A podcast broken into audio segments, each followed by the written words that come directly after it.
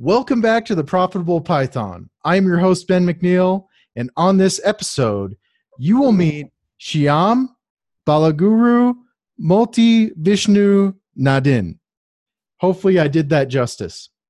Uh, Shyam is a entrepreneur and data scientist who has been in the IT industry for a decade and developed scalable products. In the analytics world, he has worked on big scale machine learning, real world projects, and in R&D. Shyam, welcome to the show. Hey Ben, thank you for inviting me here and I'm super excited here. Glad to have you on the show. I wanted to kick it off with an icebreaker uh, and ask you how did the decision to get your master's in analytics transform your life? So that was an interesting story. Uh, I was working on my startup, and uh, and at one point of time, I wanted to do a lot of innovations in my startup. So we will talk about more on the startup at later part of the presentation. But at one point, I pivoted like I need to be some sort of an expert. In order for me to give an expertise level work, I have to prepare myself, right? So that is where I started. And initially, it started with a lot of MOOC courses, which everyone will do, like Udemy, Udacity, Khan Academy, those type of courses. But at one point, it was not giving me all the picture. Then I decided, okay, I need to go deep into the subject. So then I took my master's in data analytics uh, or data science and did in the City University of New York. That gave me a lot of bigger picture, either on the math side or on the analytics side, and that transformed the complete career. Um, and, and here I am. Nice. So it was uh like those MOOC were the MOOCs helpful at all, or but it was just kind of like you knew you needed more. Like I, I'm just curious about the whole like mm-hmm. education landscape like do we even waste our time on that stuff or you know yeah so when i was doing a masters it was almost like in a premature stage right? So machine learning is popular right now ai is popular right now and uh, so you can see a lot of good courses right now. But when i started doing those mooc courses i felt like there are some missing parts. If you know the complete structure, if you are a pure statistician who has done your uh, masters in your stats and also your PhDs, then you know the math part and then you build the machine learning on top of it. But what I felt is I'm I was I'm not from a uh, math background at all. I'm an electrical engineer, and uh, when I was doing my bachelor's, so I when I wanted to shift to and also a programmer before before doing any analytics work. I was on the financial side of it, financial and some sort of uh, uh, little bit of the uh, reporting analytics side of it, but still I was not in the actual analytics and also in the software engineering or software development side of it. When I thought, okay, uh, I need to switch to the analytics side, I need to have some sort of a solid math. When I said as math, the masters need some sort of prerequisites, right? So in order to do the prerequisites, I was doing some assignments and projects. And uh, while doing those projects, I noticed that I'm missing something in, in every step. So I started doing some Khan Academy courses. Khan Academy courses are really good courses.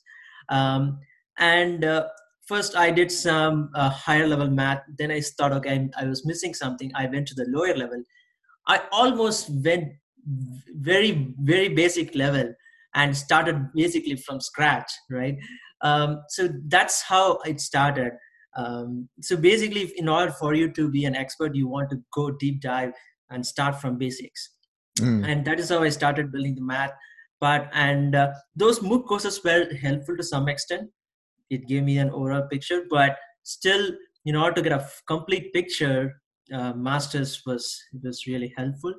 Um, and right now if you have a clear idea of right now there are a lot of blogs which says that hey this, these are the steps which you need to follow in order to be an expert you if you have you have to have some sort of a self control mechanism and you have to have some clear thought like what are you going to do if you have those type of clear thoughts then mooc courses are good if you do not if you want to uh, start from scratch without knowing nothing, I, I would recommend masters. Okay. Um, so this is two. It it might be it will be helpful for two different uh, spectrums. One spectrum says that hey, don't do your masters. Just uh, just focus on the MOOC courses. That is well enough. Yeah, I completely agree. But if you are not even from the math background, if you do not have anything, then uh, then that will be difficult. So this is my perspective. Each Mhm. perspective differs, but this is my perspective. Sure. Yeah, that's what's so fun about this podcast is I, I get to hunt down all these people and get all these perspectives and then and then the audience gets to decide. But uh it makes sense. So what I'm hearing from you is, you know, really hammering on the fundamentals and just having this mindset of if you're serious about this, there's not really any shortcuts and you need to be willing to like start from scratch if you have to. Like go back to geometry and algebra. Like that's the mentality. Exactly. Okay, cool. I'm I'm hearing you loud and clear there. So uh, I wanted I wanted to touch on this real quick because you'd mentioned this in the pre-interview that you have uh, extensive experience with financial asset trading tools like uh, natural language processing of company socials, 10K Q filing, and sentiment analysis. And I was just wondering if you had any ideas on like what are the first steps a person would take if they're passionate about financial markets and building AI products in that space. So uh, let me talk about the experience which I had, and also I will explain how Okay. to get started. So back many years back, I, I started a company um, on on the on the stock recommendations, and the stock recommendations is basically recommend to the consumer saying, hey, this type of stock will be very good, right? So when you're doing stock recommendations, there is two parts. There is the technical part and the fundamental part so technical part is mostly on the math side of it right so you get your moving average your you calculate your rsi your calculate beta. So those type of calculations are technical calculations. And some the other part is the fundamentals. The fundamentals are purely driven based on the news which you get and what sort of message a ceo is trying to say to you. A single tweet of elon musk will go rapid and then uh, your stock prices might might go higher right? So this is the fundamental side of it. Uh, so a lot of these ai tools are on both the spectrums. One spectrum is on the technical side. You do your high frequency trading. A lot of big banks try to do some sort of high frequency trading using the technical calculations. On the other side uh, this is the fundamentals. Basically a lot of companies will monitor your social media that is their social media how a company uh, is getting response from from their audiences.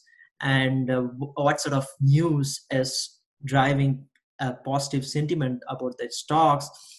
And what sort of messages which a ceo passes in the 10k and 10q filings uh, will will rapidly change the market dynamics of that particular stock. So I'm mostly geared towards the fundamentals than the technical side of it. In history, as I was saying in the past, when I was studying my company, I was geared towards the technical, but I did not get much out of it. But right now, I'm mostly on the fundamental side of it because if you take PE ratio, the stock market is really high uh, right now. Still, the market is going higher because it's just purely based on the fundamentals.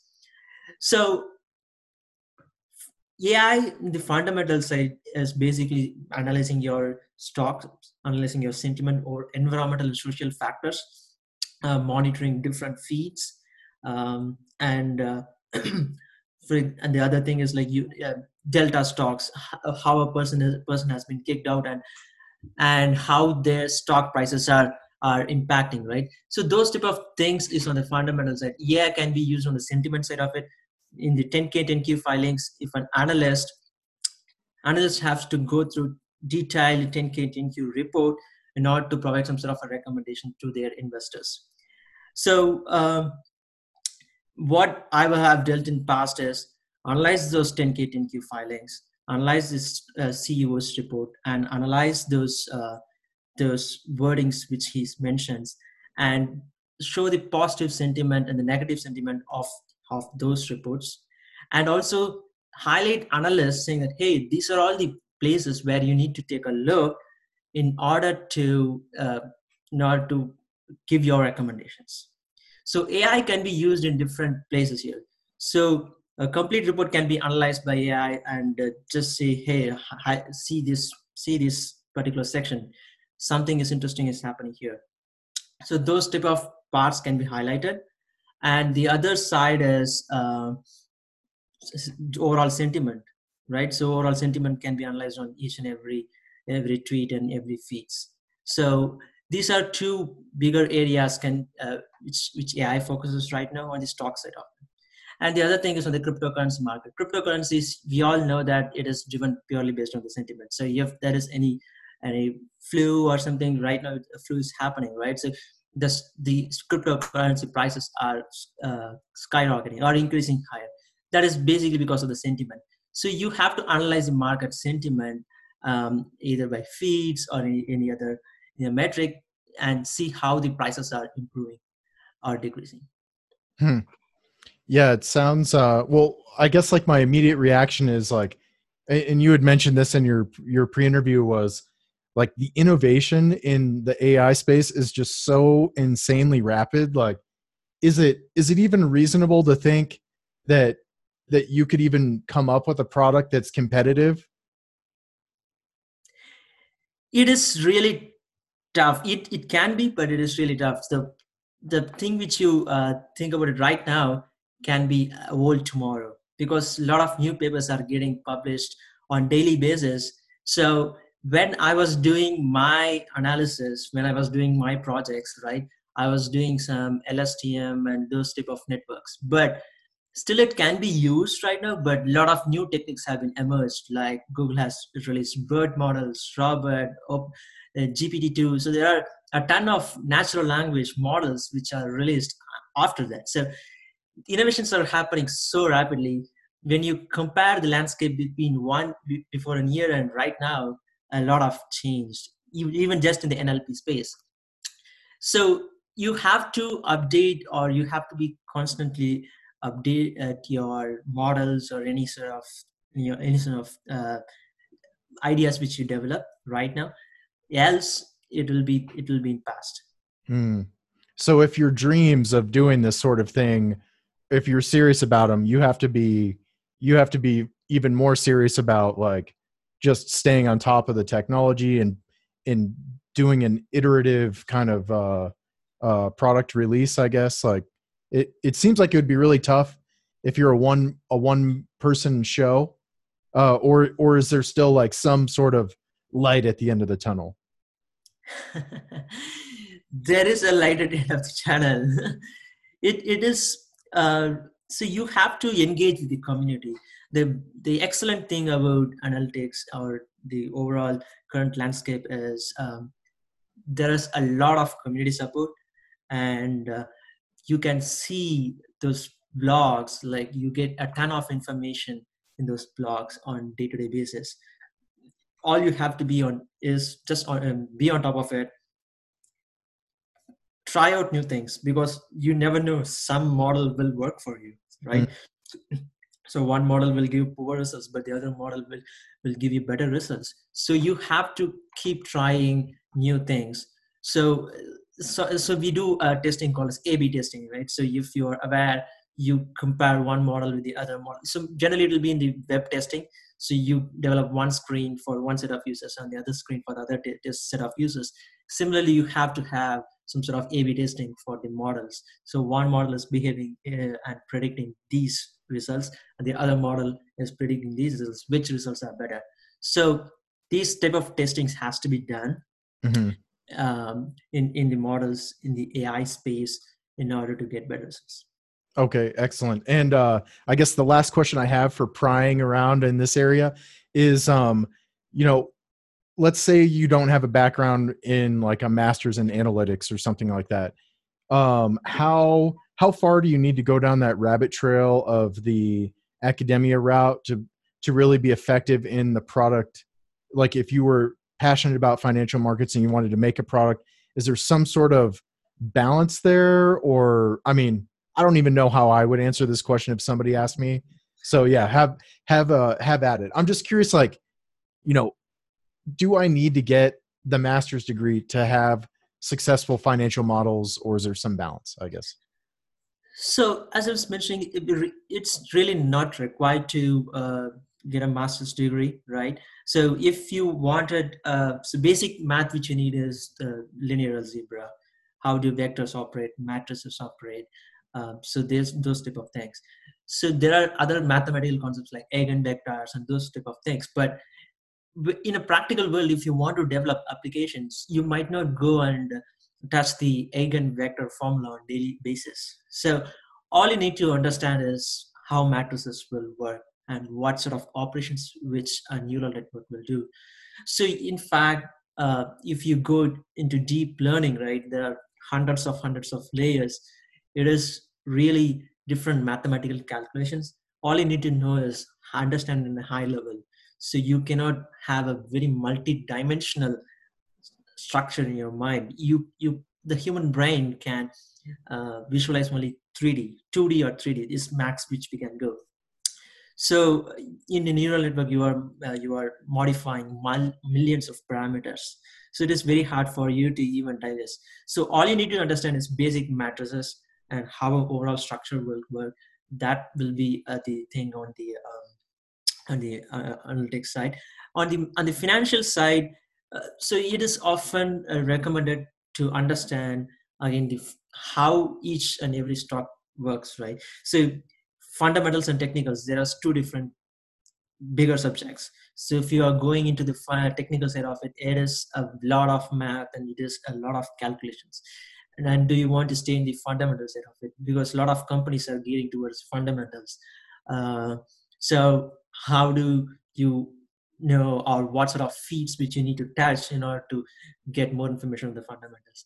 So uh, as as you were saying yes if, if it is a one line question like do you need a master sir? Yes or no? It depends.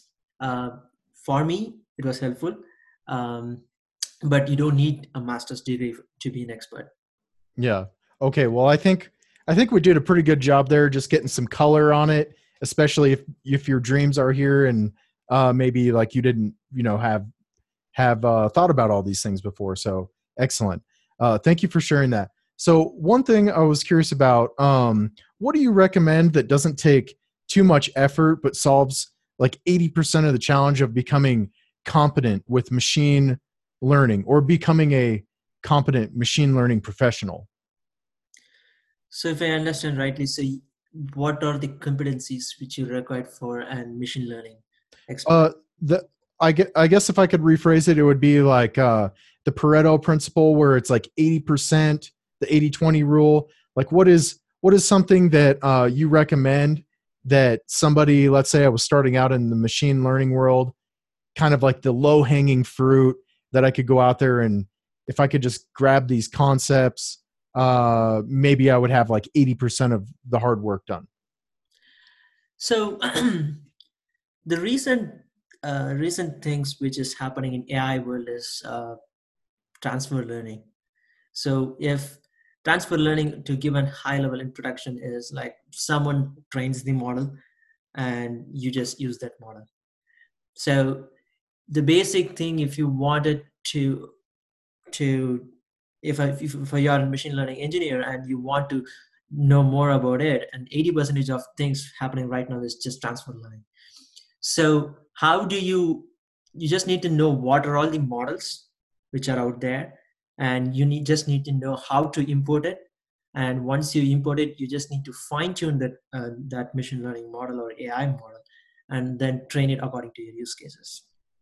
So this requires this can cover a wide range of applications. All you need to know is like what idea you are trying to solve. Basically you are trying to do some sort of an uh, image analysis or some sort of an analysis right so there's already a ton of models out there. If you go to tensorflow you will have a ton of models. Or pytorch you will have a ton of models. All you need to know is like which which package or which type you are going to choose and just start with the transfer learning. So that will give you an overall picture. You don't need to understand any math behind it. Having good math is fine is good but you don't need to understand any math behind it. You can solve real world challenges with just transfer learning mm, that's a really cool answer to that question because uh, like I, I know for a fact some of these companies like google for example they deploy their insane insanely powerful machines that still take weeks to train these things. And then you have the luxury of going in there grabbing this model maybe popping off the top layer and re, just retraining on maybe that top layer and shazam you're in business. So that was a really cool answer to that question man. Thank you yeah um okay so what do you think is the biggest disconnect uh, between machine learning in the real world and solving those problems versus what people kind of learn from with tutorials and those MOOC online courses? So that's an excellent question. There are a lot of things which differs in a real world compared to the uh, to your personal projects, right?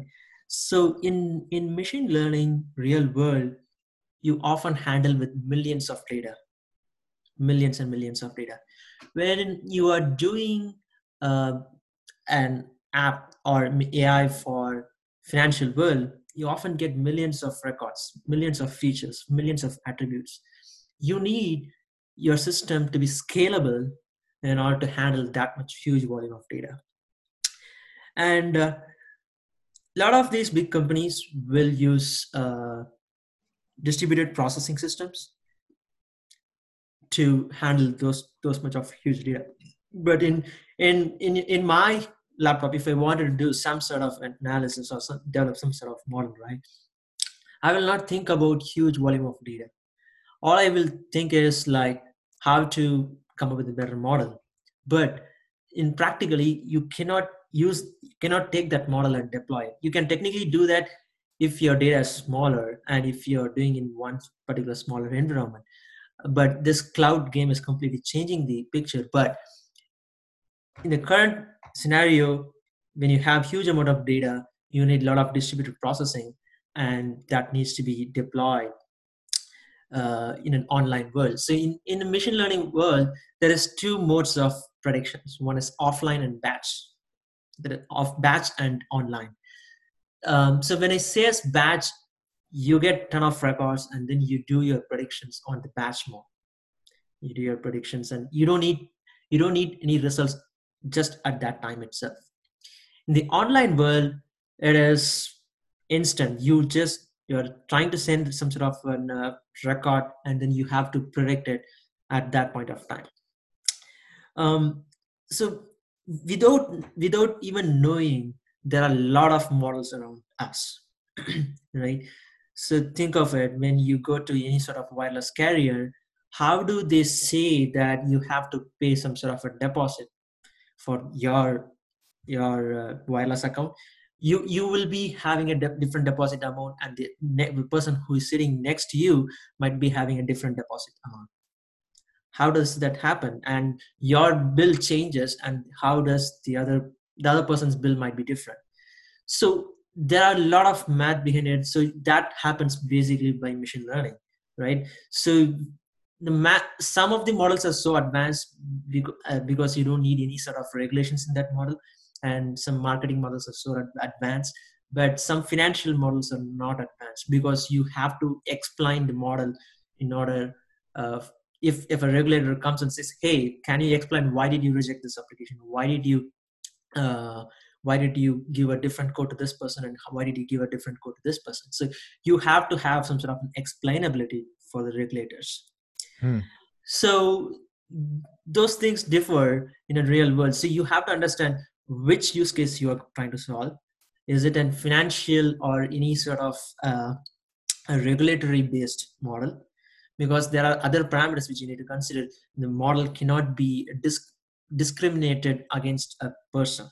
So I cannot say, hey, this guy is not looking good, or ethnicity. You cannot uh, create a model with ethnicity and say hey this guy is from this particular background i'm going to reject reject his application you cannot do that so a lot of ethics has to play in, in this in the real world model but when i'm doing my development in my local test environment i don't think about all these things. All i just care about is is my model performing better or not.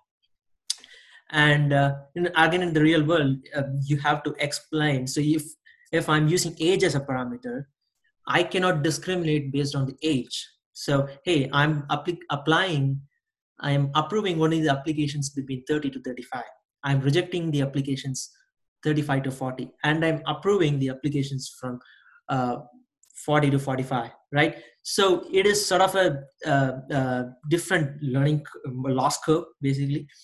You cannot have those type of loss curves so it has to be some sort of and down the hill path right? Um, so these factors needs to be considered when you are developing a real world model.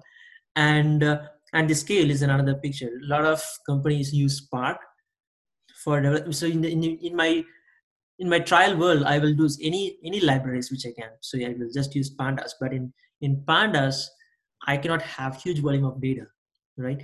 In in spark i can have millions of data as a data frame. The the distributed processing is completely different. So you need to think about how much your data will grow over the period of time and you also have to develop a scalable model. And and you also need to think about the explainability part. If someone is coming back and say hey did, why did you reject it? So you have to also have to have some sort of explainability to your model. So these are all the different factors when you need to consider when you are deploying a model in real world. And in my toy example in my in my own world i can do anything. I can develop any models. Mm-hmm. so these are all the differences yeah that's i mean my my mind uh, uh is a little blown right now because it's kind of like you know that seems like super important transparency with your models scalable processes like these are very important things but you know where do you get exposed to that? Like if your dreams are to be a you know professional or to be like you know top 10 in the world or something like that like how do you how do you even get started you know? Because you don't even get exposed to that until you're probably working in a company or i don't know maybe they have some research programs at school or something like that or? So uh, from my experience first you need to have knowledge about it. So without even knowing what are the factors you cannot even think about it right? So you first yeah. you need to have some sort of a basic knowledge on all these subjects. And uh, and the problem with this particular uh, thing is you have to have some sort of real world experiences you you can not get these sort of experiences uh, just by doing a prototype or just by developing some models so you need to get involved in sort of any projects where it will give a overall picture about how do you deploy this type of scalable machine learning projects and models. So um, you can read through blogs and you can talk through some experts. You can get some information about it. So those are all some of the ways to get involved, but um, you need to get your hands dirty in order to get some experience that's the only way to get experience yeah no it's uh yeah it there's no shortcuts it's a little bit of a catch 22 but this is anybody that's serious about this they're figuring out a way to wiggle their way into the industry it's not an impossible task but nobody's going to hand it out to you either probably either yes so. that's completely true yeah. Um, oh, I, I did want to ask you this uh, before we left this thread was what is something that's kind of overly difficult and should probably be avoided in your opinion when starting out on the machine learning engineer adventure?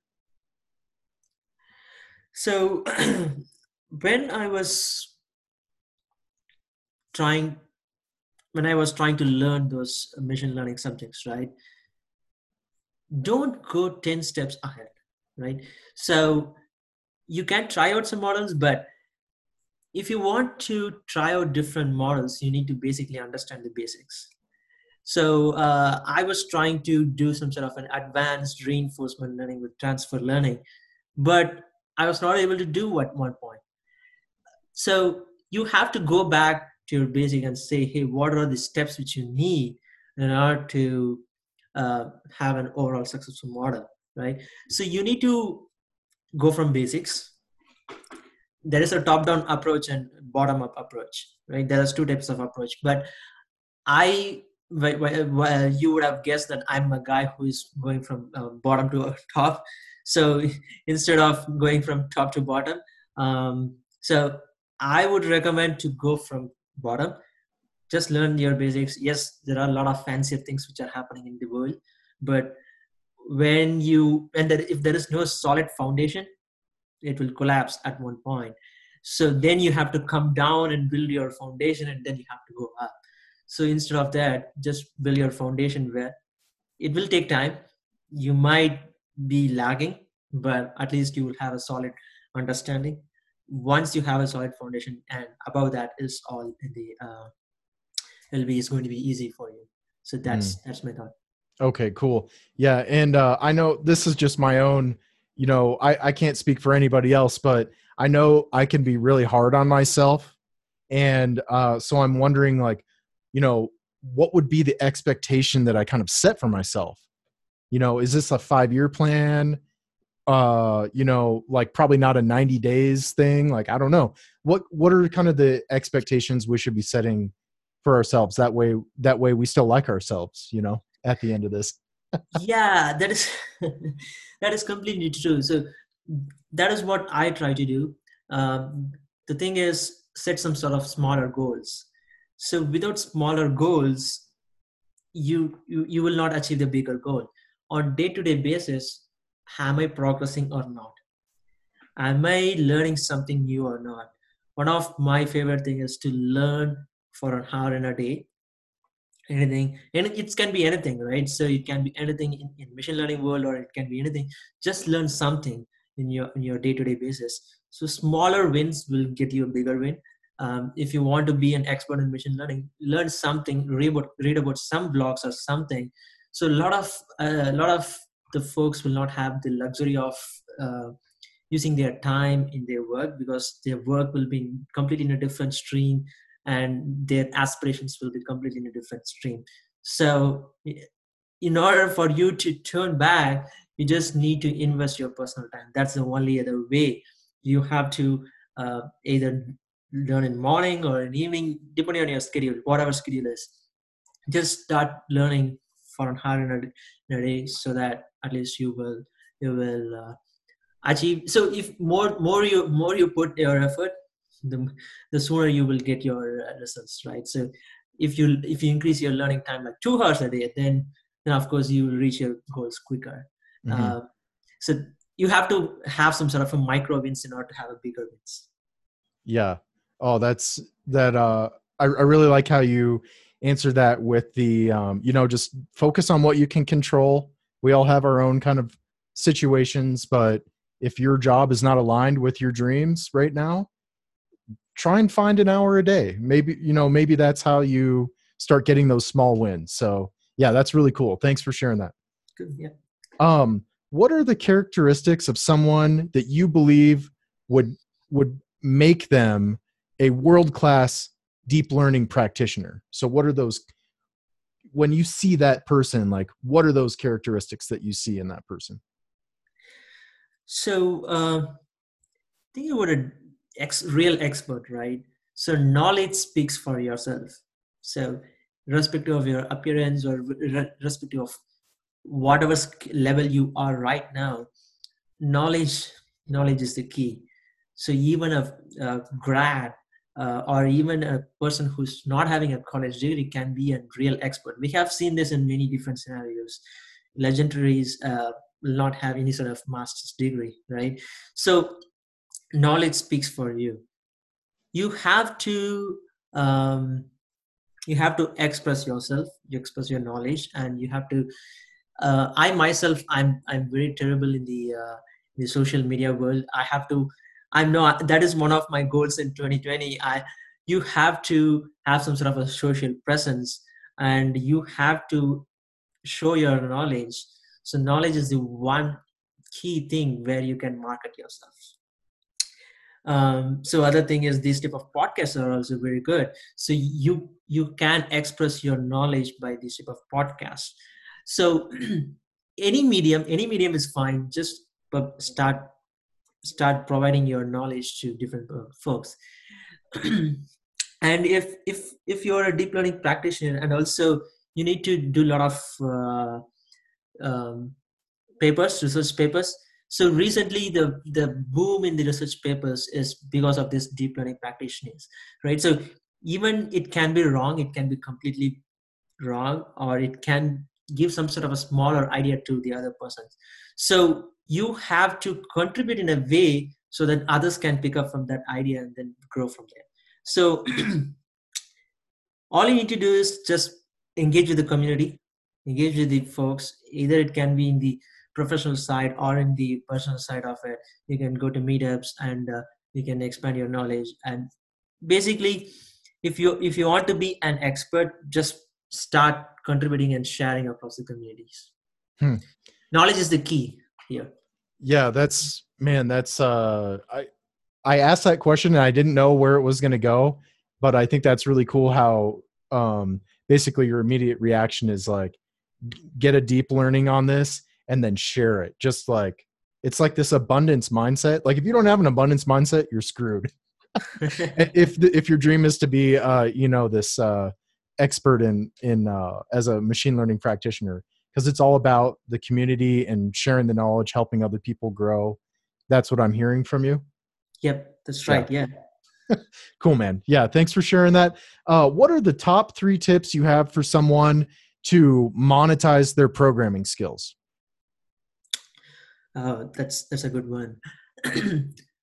So think about what you are an expert at right? So some of some of them will be very good in the programming programming in the sense that the website of it. Um, some of them are really good at the backend side of it. Think of those products or first search through the products which are in the market right now. Um, the way which i will do is uh, just through your mind. Don't focus on just one product right now the, any idea is has can be created only by brainstorming forming and then see just list out all the ideas which whatever you have and see what are all the ideas are already there in the market. So definitely there will be some ideas in the market right now. So search through it. First come up with some sort of a spreadsheet or even a basic word document saying hey these are all the things which are already out there and uh, once you have done that so you can go through all sort of forums and see what is missing. And you can tar- you can create your product for one specific community or you can generalize your product right? So when you create a product for one specific community for example in the nlp world you will uh, you will target only the folks who are interested in sort of uh, writing papers right? So there are some tools out there which can paraphrase your your text in a in using ai so that focuses particularly on one single area. There is area in the sense that the persons who write papers and the persons who write assignments. So those type of folks. So think about where your product is going to focus on right? So your skill is first and where are you going to monetize your product? So either it's just going to be one specific group or are you going to just target all the audiences? Tar- generally targeting all the audiences is really difficult. So you you might not know what everyone wants. So i might need a different product. You might need a different product. So for example let's take google. Google just serves everyone but it, it is so diverse it is so complex and it has so much things which is happening behind the scenes. But when you are trying to start small just start on one particular product one smaller one just test the waters and then see whether it works. Um, and then iteratively develop that product. If that works if someone is trying to get your product and someone is trying to use your saas services then just develop on top of it. Right now um, SaaS, developing a product and uh, using SaaS based services is the best mode, right? Software as a service, just give some sort of a product and charge them on monthly basis is the best way to uh, monetize the product right now. Hmm, cool. Yeah. Thank, thanks for sharing that. Uh, if, if you, if, the audience hasn't got any like light bulb moments or ideas going through their head right now, I don't know how to help you. This has been a, a cool uh, interview up to this point. Thank you. Um, if if somebody is serious about building an innovative AI company, what what should be the first thing that they do, like tomorrow? So, the first thing which they need to do is uh, which uh, to just read the papers. There are tons of papers which are out there, which are really cool, which can be really monetized, but it has not been implemented. So a lot, lot of folks in the academics world are really interested in coming up with ideas, but they are not really good at implementing those. Some of them are really good, but a lot of folks are not in, may, might not be interested in, uh, in implementing those ideas. So I have have spoken to different folks uh, in the AI world, um, and they have a lot of different ideas, but it is it is not been implemented. And they just write papers and done. I, I'll just go to the next idea. So if you wanted to start some sort of a serious mission, if you have an an idea already, that's great. Just just see if there is any any products out there in the market right now if you do not have any idea just start reading through some papers there are a lot of youtube channels so one one particular channel which i would really recommend is two minute papers there's a channel called two minute papers where uh, they just talk about a paper on daily basis or weekly basis. So just just see that video. So you might get some sort of a bulb moment light bulb moment on your head like hey this idea sounds great. So you can start implementing on those on those papers. Um, and you have to give proper citation for those papers too so that's more important. But that will give you an overall thought and idea how to get started and will this product work or not. Again doing a prototyping is the best way to do it just start small start with some sort of smaller audiences test it out if does not work then then move on just fail faster is the other major thing which I learned from from two of my companies which I started in the past. So try it out, fail faster, just move on. Don't don't just stick through the previous one for so long, and you you will you will uh, have the opportunity cost. You have opportunity cost for the time which you spend. So does not work. Don't stick through it. Fail faster. Just move on. Mm. Um, that that is especially true in the AI world because the the industry changes rapidly, and you cannot just stick through one model. If I would have sticken through the uh, model called LSTM or in, in the past, I I cannot experiment any other new new uh, models out there. So fail faster, try rapid prototyping, and then proceed further. Cool, man. That's that's awesome. Uh, what would be the first tool that you pick up? So I, it's kind of like a piggyback. What was the fir- the first thing you would do is you would go read the papers. Is there like a favorite tool that you would go to or something you recommend? So the tool, when you mention as tool, I I will think of it like a programming or packages, Python packages. Okay. Um, right. So if I would pick, pick up pick a package that will be uh, mostly in the machine learning community or in the AI world. It is PyTorch for sure because that is really good right now. And start implementing your prototype using PyTorch. Um, and uh, the other thing is deploying. So how do you deploy this model is another major fact thing which we discussed. Um, so there are a lot of good tools right now to deploy the models using either it can PyTorch or TensorFlow. ONNX is another open source area where to trans you can transfer models to different different packages. For example, if I have developed a Py, PyTorch package and if I wanted to deploy a TensorFlow model, I can transform using ONNX model and I can just deploy it.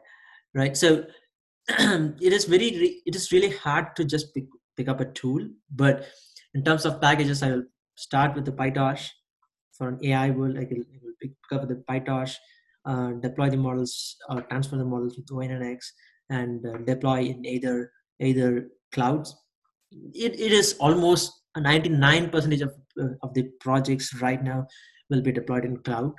Um, probably a percentage one percentage of projects which are not deployed in cloud right? So um, pick up your cloud provider. Either it can be gcp azure or uh, aws so um, everyone know that aws has a lot of tools uh, right now in order to deploy models. There is a thing called a sagemaker in aws that is really a good way to deploy your models right now.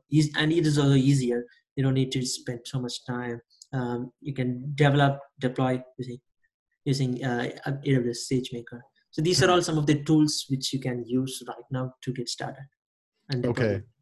yeah excellent. And kind of what i'm it, just correct me if i'm wrong here but kind of what i'm hearing is uh, there's there's really no excuse for not coming up with like a like rapidly prototyping. Like you can go out and read the papers and then you have these tools at your disposal. Like if you're serious about this you could have an iteration of your product like what like a, a couple of weeks or something right? Like it, it might be ugly but yeah true yeah. right? true, because because all these tools are giving you the flexibility to do rapid prototyping.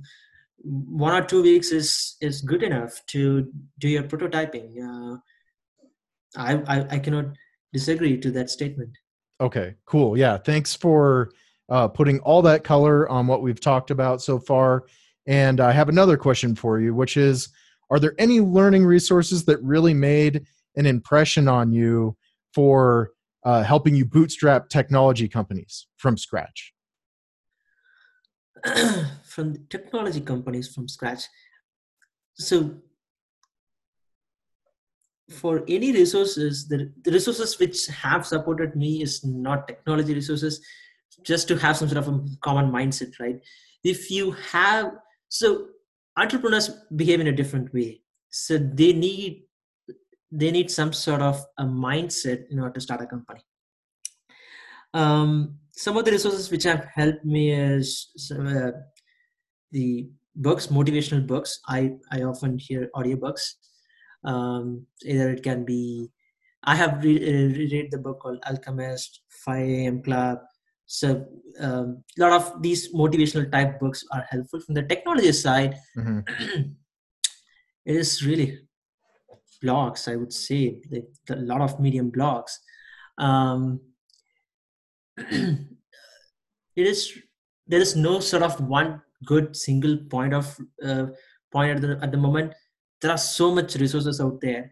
Uh, from the tech it's really hard for me to just name a single product right now.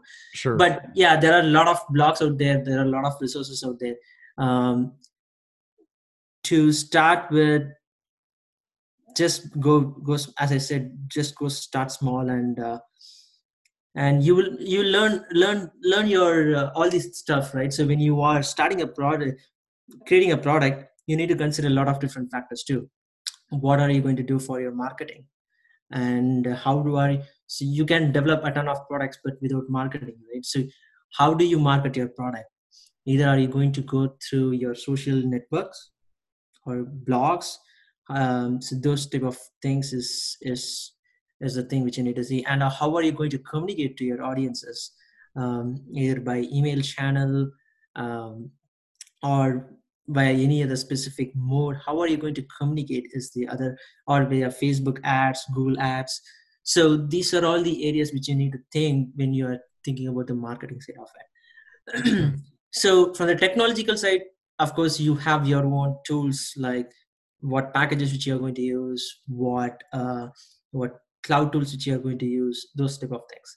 So these are all the three specific aspects and when you grow bigger you also need to think about the hr aspects also right? Um, how are you going to do payroll? Those type of things. So when you start small you'll not think about these factors but if the company grows a little bit bigger right you have to think about all these factors. Marketing how are you going to do invoicing finance uh, social media, uh, technology side.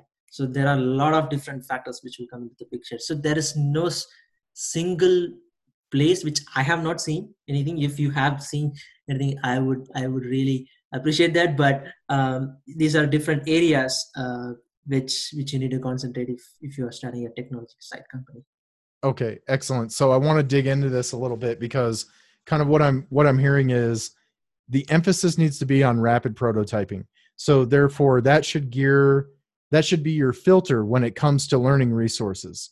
So and you may have already touched on this but uh so strict so what what should they like um uh i guess what should they kind of avoid is anything that doesn't have to do with getting your idea and materializing it. Is that kind of what i'm hearing here? Yeah so first thing is materializing it. See if if it at least serves some particular audiences right? If you're developing a beautiful product and no one uses it it's waste of time. Uh, just see if someone is using it. There are a lot of analytics tools which says hey this product has at least been used by someone. Mm-hmm. uh, right? So see if it is at least being used by someone. That is the other basic factor which you need to think about. And then you can add the other and also whether it is uh, generating any sort of revenue to you so a lot of these, these products are not will not generate any sort of revenue initially but at least you will have some sort of a metrics. And big businesses will count on how many users are using it. How many you think about amazon prime. So there are ton of consumers. Still it does not have any there are some quarters or uh, year end profit but still it is operating in loss but still it is valued in many billions. That is because you have huge consumer base. So think hmm. about in those factors too. Your consumers is your asset. And how are consumers using it? When you are going to sell your product or when you're going to vcs so you have to explain that these consumers are your are your strengths. And how are you going to monetize this product in future? So if in are you going to sell ads based out of it or are you going to do anything based out of it you have to monetize or you have to at least have a plan of monetizing with your product yeah wow okay thanks for sharing that and i was curious uh, what is a process that you recommend for finding trends that are worth building a business around? That's a good one. Um, so ideas, uh, ideas come on different factors. So you you see on day to day world, right? So on day to day world, you will see there are better way to do it. Often there are different places which are better way so com- coming up with different ideas also depending on the different research areas which is happening so one of the idea which which i was which is to give an example gans everyone knows about gans which creates fake pictures right um, how are you going to monetize that idea you can uh, monetize that idea in various different factors one is you can generate synthetic data with that GANs. Hey, in, in a lot of real world uh, companies, they need test data. They need test data which at least duplicates like a production data. So you can develop GANs to uh, to develop synthetic data. Here you go. It's an idea. You have to. This is you for developing this. You need to know the latest trends, and also you need to understand the industry. It can be so GANs can also be used in what is it? So in e-commerce space, if I'm uh, creating a product, GANs can just develop a product. You can release that product in in the market, like Instagram or Facebook ads, and see if if someone is even trying, if someone is even interested in that product or not. So you don't need to have a product at all. You can still sell the product and see if there is any sort of a market for the product so GANs can be used in good way and also in bad ways, but I'm talking in the good ways. So you, you you know GANs and you know these products, these problems are are there. So you can merge these two things and create beautiful products out there. So here you go. I have given two ideas there. so if someone is listening and they can start a company tomorrow and say, "Hey, this is my company."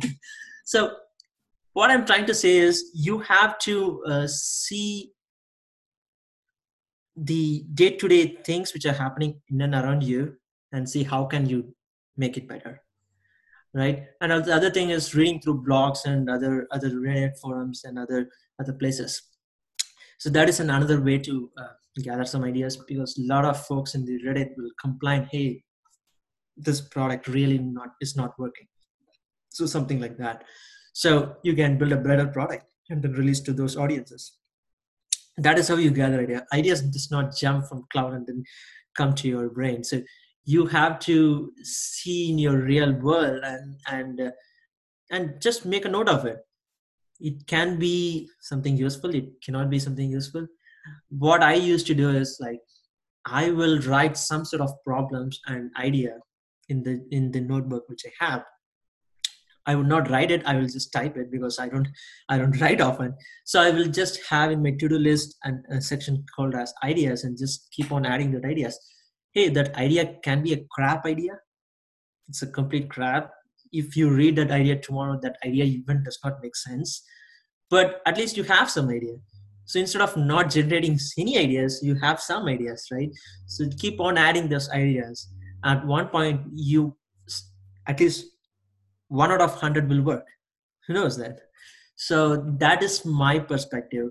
Um, uh, i there is there'll be no bulk moment in, in our brains. Hey this is the thing which i'm going to do on. But you might think that that is an excellent brilliant idea but nobody even cares about it right? So uh, again keep gathering your ideas have it in a spot.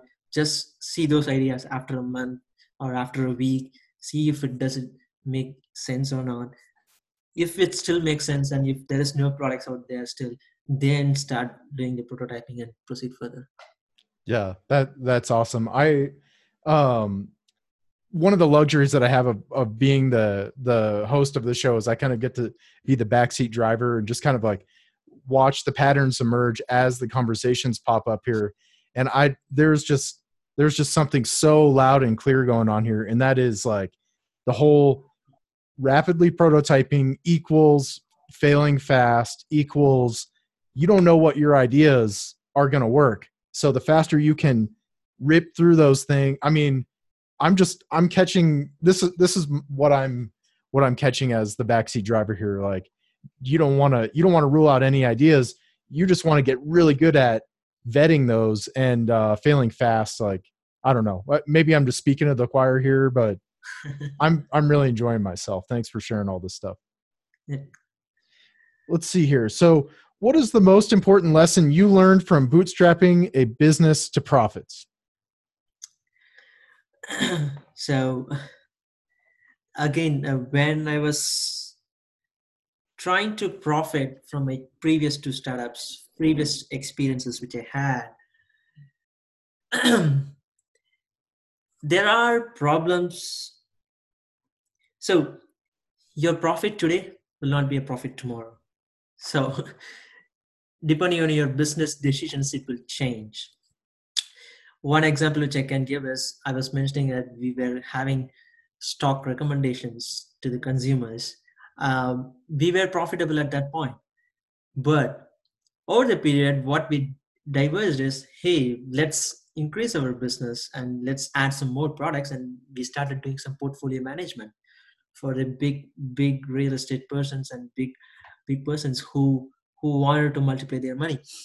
So we started doing that portfolio management. At one point what happened is we ended up in a loss for one particular portfolio which we were trying to manage. And we have to scale down the business. And finally that crashed the complete business.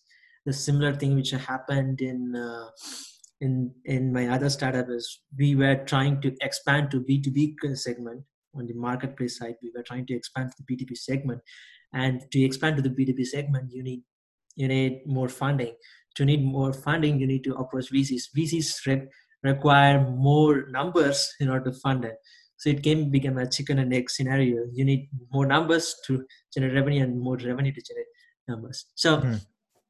so um, you also need to think about how are you going to fund fund your startup or anything. Um, so you are starting a company today. You might not think about all your fundings today, but at least you have to keep that in your mind. Like, how am I going to fund this? in future either it can be like one month or six months or one year from now how am i going to fund it because you cannot burn your own money in the in the company for all the time so you need an external funding so you need to think about what products which you're going to launch next and how are you going to fund those fund those uh, products which you're going to scale. So if you're going to do one product and then if you're going to scale still you need funding because you need to market it out. Even for google and facebook ads you need to uh, fund it. So um, as as as you were asking so it is really you need to thought through these aspects too how are you going to fund and how are you going to diverge and expand your product portfolio are the two things which which you need to think about. Mm-hmm. is there is there any sort of um like if somebody's finding themselves in that situation what do they need? Like a mentor or as silly as it sounds like, like is there a book or a course? Like is there some sort of can the doctor prescribe something you know for you in that scenario? Yeah so i found uh, there are some interesting materials i found there is a y combinator mm. set if uh, they have some beautiful videos uh, and they, they start from scratch basically they say you how to even start or approach VCs and how do you scale your product and how do you market your product. They have a set of uh, videos out there. Uh, I would recommend that. And I also think there is a course in uh, Coursera, I guess. Um, it's it's been a while, but um, it it talks about some of the funding aspects. So those resources were helpful, but um, but in order to understand the overall flow, see the market. So check one uh, startup. So check a startup which is really doing well, and monitor them. So there are there are a lot of sites like Crunchbase, those type of sites where you can monitor the startup funding rounds.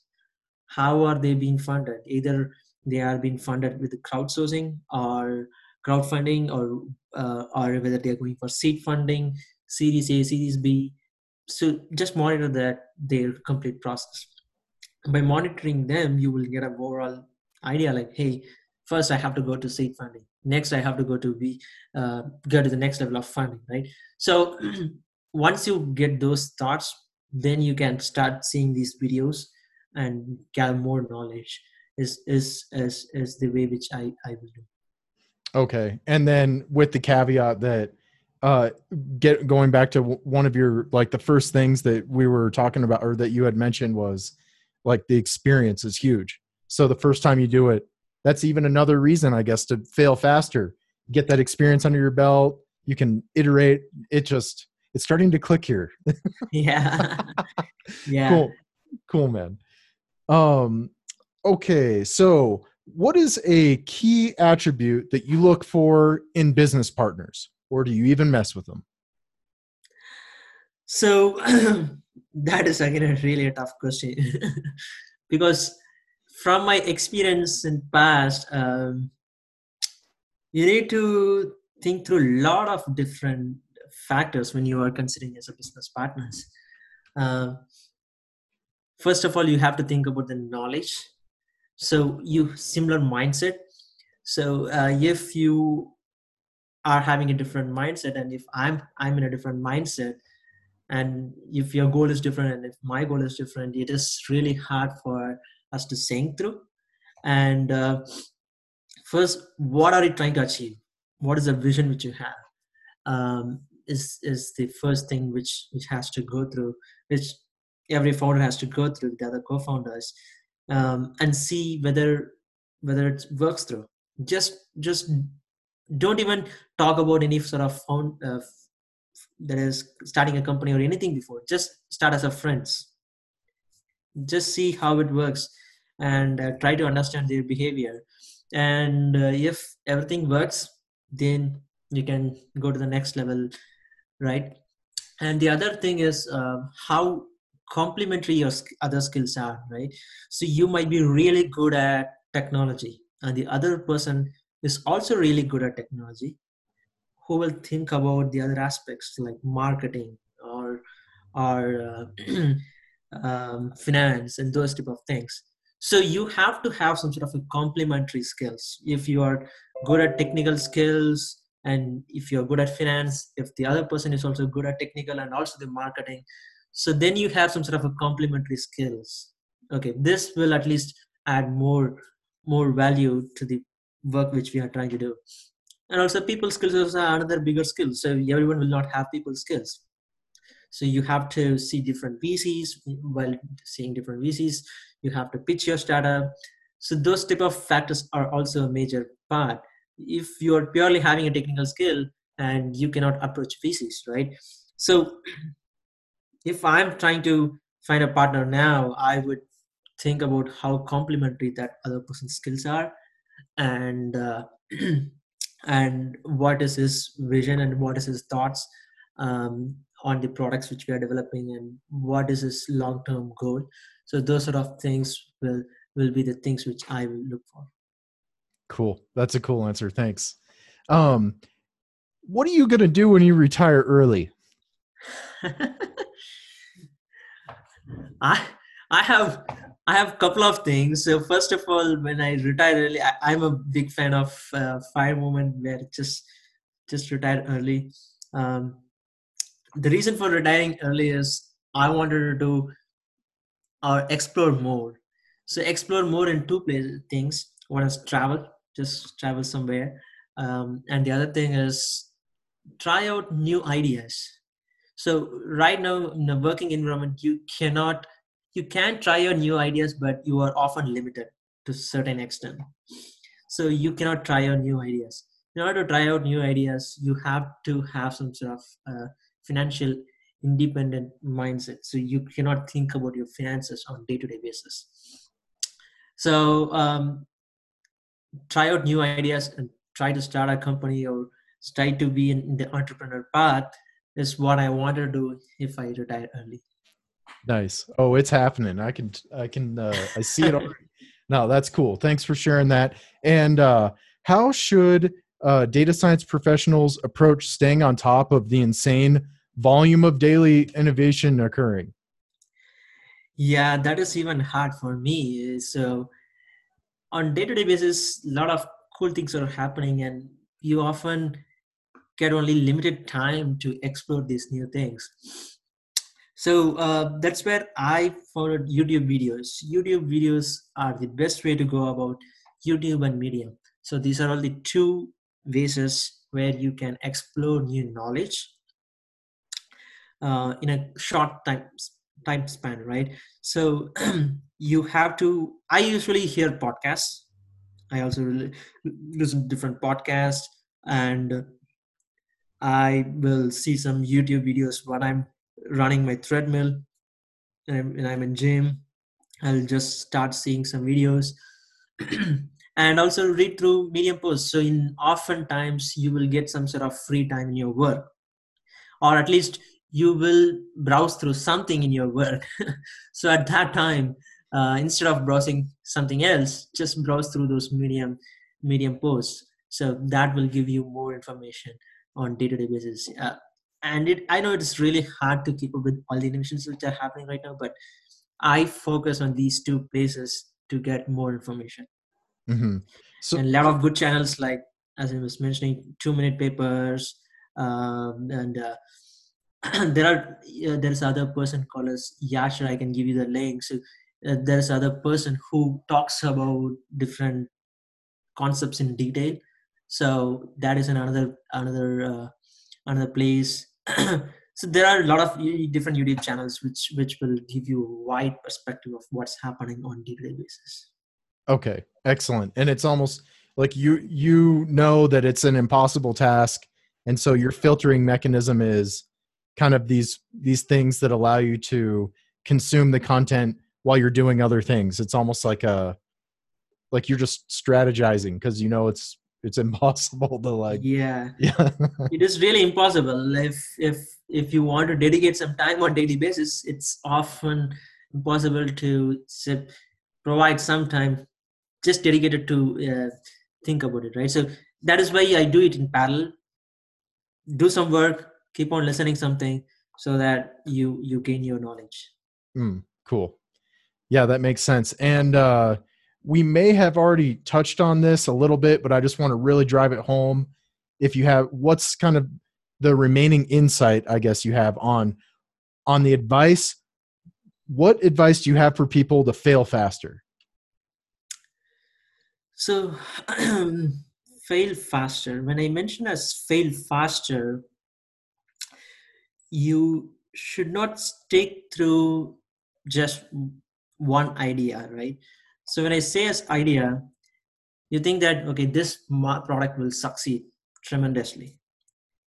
And you you have that idea but but right now there is no market in the no market for that product that or there might be little audiences for that product.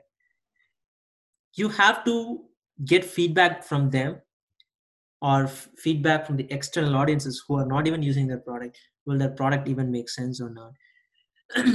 So there is two aspects to it. First of all before even creating a product you have to get ideas. Will that idea even work or not? That's the first question which which uh, so if you are asking your friend he will say that hey that idea is a good idea because he's your friend right? So you have to go out of your community. You have to go out of your network and and post it in the different forums saying hey will that make sense or not? That is the ideation stage. Think about it. Okay this idea will work.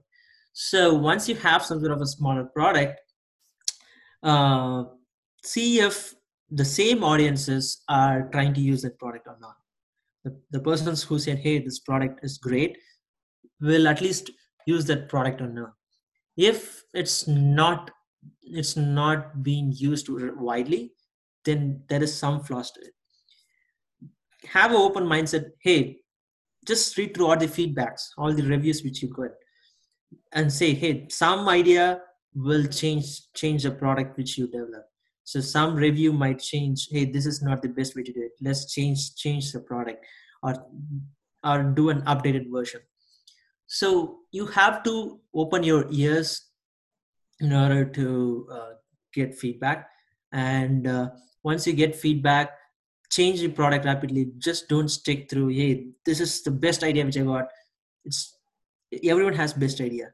Even you have best idea everyone has best idea but uh, but it it matters only if others uses that product or not. Uh, right so if you are finding no consumers then change the product. If the version 2 does not work change to the other other product as altogether. So that's that's my thought on it. Because yeah. as i was fun uh, getting through the vcs vcs often say that how quickly have you crossed that threshold or they will just ask for the whole year or full month how many revenues how much revenue which you have generated? What is the percentage increase in your revenue in your numbers is what they are going to ask. You cannot just say hey my product has not grown in in x percentage but still i think that this product will be a excellent product. You cannot do that. So you have to have the metrics in order to prove that hey this is the best product or not. So if the numbers does not talk then your idea is not working. Hmm. yeah the the immediate thing that came to mind when you were talking about is uh how dangerous an ego could be in a scenario like that. And so i'm really i'm how do you how do you uh combat that if you're you know not a not a perfect human and you have like a you know an ego that's driving your yeah that is often the tough part because a lot of entrepreneurs will have that right? Because you are proud of something which you have created.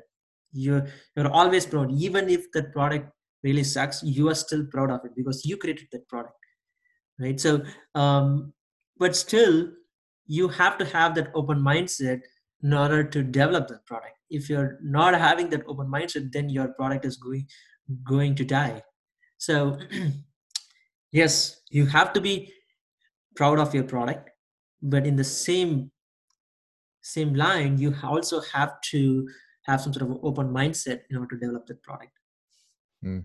it's just part of the job yes. if if you want to be a if you want to be an innovator you've got to be willing to uh know i guess uh that when your baby is actually ugly and you need to move on. Correct. Yeah true. Let's see here. So what are some ideas you have on investing money and time intelligently that have uh kind of they're kind of like universal truths or like things that just haven't failed you? Um so if i understood correctly what are all the advice for investing money and time? Um, can you can you repeat me one yeah let, let me let me clarify here. So on the pre-interview you had mentioned something about uh like lessons learned from being in the trenches and kind of advice you would give yourself like like your younger self.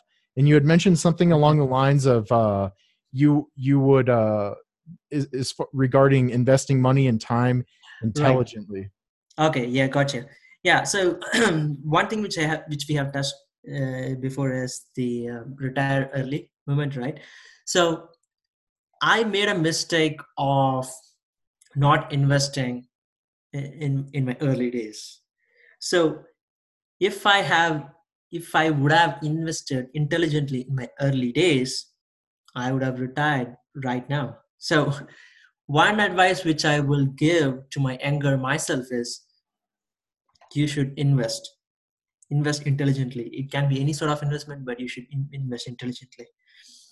And uh, and also focus on one particular thing, right? So you can be a jack of all trades. I can be very good at programming. I can be very good at dance. I can be good at different things but you have to be an expert in something so that you can you can do something incredible in that area or field. Mm.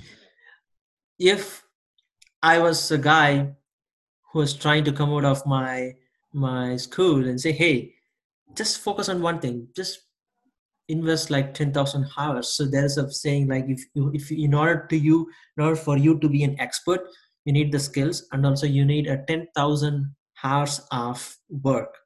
So then only you will be considered as an expert and then you will have the expertise knowledge. So when you are younger you have to invest on one particular thing. Either it can be uh, analytics world or either it can be any sort of world. So you have to invest more of your time in those field in order to be an expert. So that is the advice which I will give to my younger myself hey, just focus on one thing and be an expert at it. You can also have an idea about all the other aspects, but first you need to be an expert in one thing. If you're good at Python programming, yeah, you can easily develop Java programs or even any other programs, right? So similarly, you have to be an expert in one particular thing, and then other skills will complement you. Mm yeah uh, that that makes a lot of sense. Thanks for sharing that. And i was curious you had mentioned the pre-interview that part you have a daily routine. So you're waking up at 5 a.m every day you're doing your meditations. There but there was a component on there about uh, a work journal. And this is just like i am i'm so selfish with this question because like i do i i've been trying to figure out like what are the types of journals people keep and how do they use them and you know so i was just curious like why is that important to you and how do you leverage it? So uh, yeah so the work journal is sort of interesting during my work experience right i felt like at the end of a year when you're when you're trying to think through what i have done in my past one year you will not have anything to say at that particular moment or even talk through your manager or even even for your self awareness you need to know what you have done for the whole year. What i used to do is um, apart from the other routines so the work side i will keep track of what i'm doing on day-to-day basis. So today i have some sort of a checklist. Um, after entering office i'll say hey today i will be doing this particular work and i have the other types of work which i which i wanted to do today I will have a to-do list. so at the end of the day or when you complete the task i will go go to that uh, sheet and update it back it's done or not. So at at the end of a week you will have some sort of a micro wins. As i was mentioning before you have completed some tasks which provide some sort of task satisfaction. When you do not note that down you might not you you think that hey i have not achieved anything so you your brain has to be in a way that hey i have achieved something. Let's achieve some more. If you do not have any sort of a journal or any sort of place where you can say that hey this is what i have done then you cannot say that i have succeeded i have i have made some sort of wins right? So that is the thing which i do. And and probably i'm i'm still trying to bring that to my personal life too. Like what sort of journal should i have in my personal life on on weekly basis i should do some sort of an investment. Or some sort of work or some sort of studying on on these particular topics. So i'm trying to come up with some sort of personal journal too but one thing which which i usually do is the work journal. Just want we are spending most of our time in work. Maybe not maybe yes or no but to be most of us are spending most of their time in work. So you have to make sure what you are actually doing. Um, and you also have to optimize your your work which you're doing. So if you're doing monotonous work on daily basis think about different ways to do it. So uh, how do you automate? Is another bigger topic. So if you're doing on daily basis is there a better way to automate your work? Um, those are all the things which you will think through and, only when you know down your work. Mm. yeah that that's that's uh really interesting. So for, first things first here is it in, in is it paper? Is it physical or okay. No i, I don't write anything in, in my day. So i will use onenote. Okay. Um, that's my, my my go-to tool where i will have a section as my daily tasks and on each day i will create a page out of it. So uh, one page with that particular date and I, I write whatever i want to do on that particular day. Okay. So that is that is my my approach to solve it but there might be other approaches. So all you need to do is like have some sort of a tool where you can um, you can make a note of it. Yeah. And then are you are so you're obviously reflecting on this thing continually. Is there is there any um other like do you you're looking at the tasks like oh did i accomplish what i wanted to yesterday? But do you do any sort of like annual review or do you roll it up somehow? Or i'm just curious how else it's leveraged. Um yes. mm-hmm. i do some sort of an annual review. Um that is i do on a six months one is on the daily I, I write my tasks and on monthly i review those tasks. Uh, I technically have to do it on weekly basis, but weekly was too short for me. So mm. I I do that on monthly basis. Hey, this is what I'm doing, and this is what uh, I'm up to. I do that review on monthly basis, and over the time I do on the six months basis too. One month, six months, and year. So that okay. is the approach which I follow, and uh, this can be useful in multiple ways too. When you want to talk to your managers, hey, these are all the things which I have achieved that is another advantage which you get. And you you get your self satisfaction that is another advantage. So you get multiple satis- multiple advantages by recording those things. Mm-hmm. yeah that's that's really cool. Thanks for sharing that. Like just for for me personally i'm really like looking for ways to optimize like documenting those sort of things. I have i have uh kind of like an idea thing but I also kind of want to document like what I'm learning so I don't, you know, forget that. Books, you know, there's I'm kind of obsessed with like reading a book, but uh, how do I how do I actually like keep it in here, you know, in the brain like so I've kind of started writing, documenting notes there, but I don't want to keep those notes in with like the task journal, you know, that you're kind of talking about. So anyway, I'm always prying for like, you know, how do how do how do we do this better? Yeah so the way which i do is again in onenote so if you have all the data in one particular place it'll be easy for you to search yeah uh, that is the way which I do. So I have one particular section for daily tasks, which lists out all these tasks, and I'm trying to add it for the my personal one too. Apart from that daily task, I also create different sections. So one is learnings, right? On day-to-day basis, you learn something. So I create learnings on the topic basis. Either are you learning PyTorch, are you learning deep learning, or are you learning reinforcement learning? I create different sections and in that section i keep on adding. So if i'm learning something today uh, after a week i'll be learning the same subject again and i will go back to that sheet and update that sheet. So i and also i take snippets of it. So for example oftentimes you cannot write everything. You can literally write but you cannot write everything. We are often a visual person right? Humans are often a visual person. I take a sn- snippet of it put it in my onenote um, so that the visual is there. Uh, and also i i do read books but a lot of these books are digital based books. So uh, i read digital books. I hear a lot of digital books audiobooks and once i hear those books i will go back and refer that uh, that actual book in the soft copy and take snippets out of it and then put it back into the onenote so in in that way you can also do a search in OneNote via images. Even if you have images as a text, you can search in OneNote. So mm. that's that's where I I put all my information in OneNote, and it is also free. It's not it's not even charged, right? So put all your information in OneNote so that you in future you can access it anywhere, anywhere, uh, even in your mobile or in your uh, laptop, anywhere it can be accessed. So that mm. is the way which I do. That's that's really cool. And i did i don't know if i uh understood the the word you were saying uh you were saying you read you read books but there there's something. What what was it?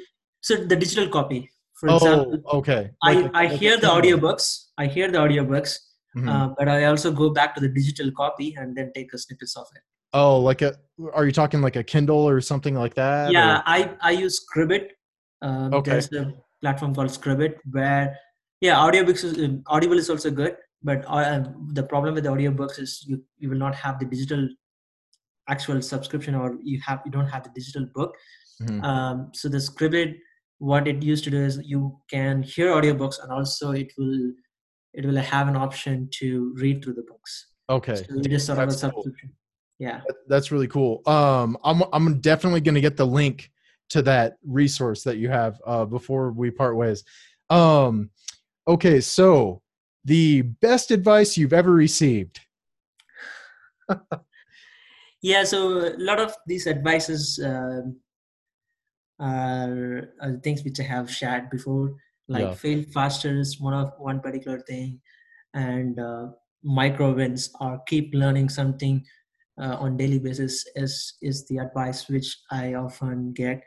Um, and um, to be an expert you have to spend major of your time major amount of your time in that particular task in order to be an expert so those are all my learnings and and i, I think i have shared in those those advices uh, mm-hmm. in in the beginning of the podcast but um yeah these are all the advice which i can think of which i received um but these these were really helpful Okay, excellent. Thanks for sharing that. And uh, what is the most important book that you have read, or the most important book to read? I guess you could. Yeah, so the most important book um, is really the 5 a.m. Club. The 5 a.m. Club. A.m. Club. Yeah, that book is really really good, and uh, that impacted my complete schedule. Okay. So um, why I'm getting even at 5 a.m. So that answered a lot of my my questions. Uh, so that is an interesting book, and I would recommend that. Okay, awesome. And uh, what do you think about blockchain? Is it is it like this amazing thing, or is it just a you know, you know, is are the, is it all hype? Um, there are some use cases to the blockchain, but right now it is really hype. Okay. Is, is my perspective because I have played around blockchain um, played around the sense that I, in the financial uh, terms, I have traded on the on the on those currencies and I have tried all the currencies. But uh, it is really cool. It has interesting uh, uh, use cases. But as far as i see it right now it is it is simply a hype. Okay. Cool. Yeah thanks for sharing that. And then uh what are like some programming languages that people should have on their radar going into 2020 so um, definitely python.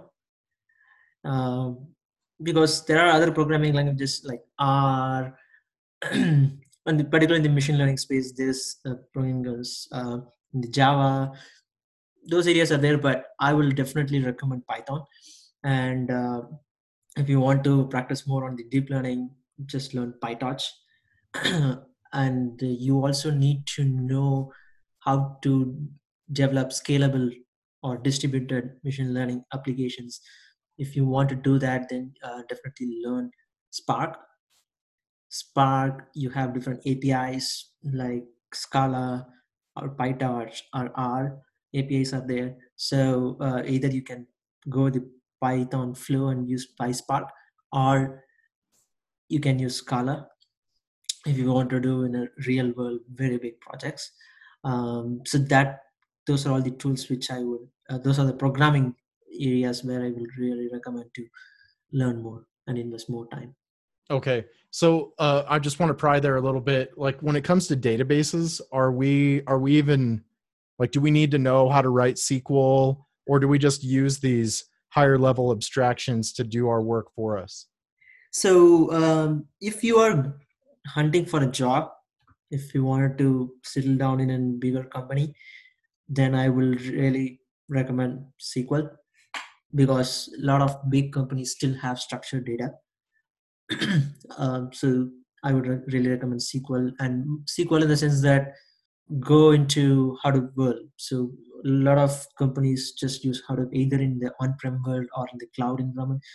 Uh, definitely Hadoop is the way to go. So no one is, yeah, there are a lot of applications using smaller databases, but if you want to go large scale, Hadoop is the way to go, and write some uh, Spark SQL queries, those type of things. SQL is the basics for everything.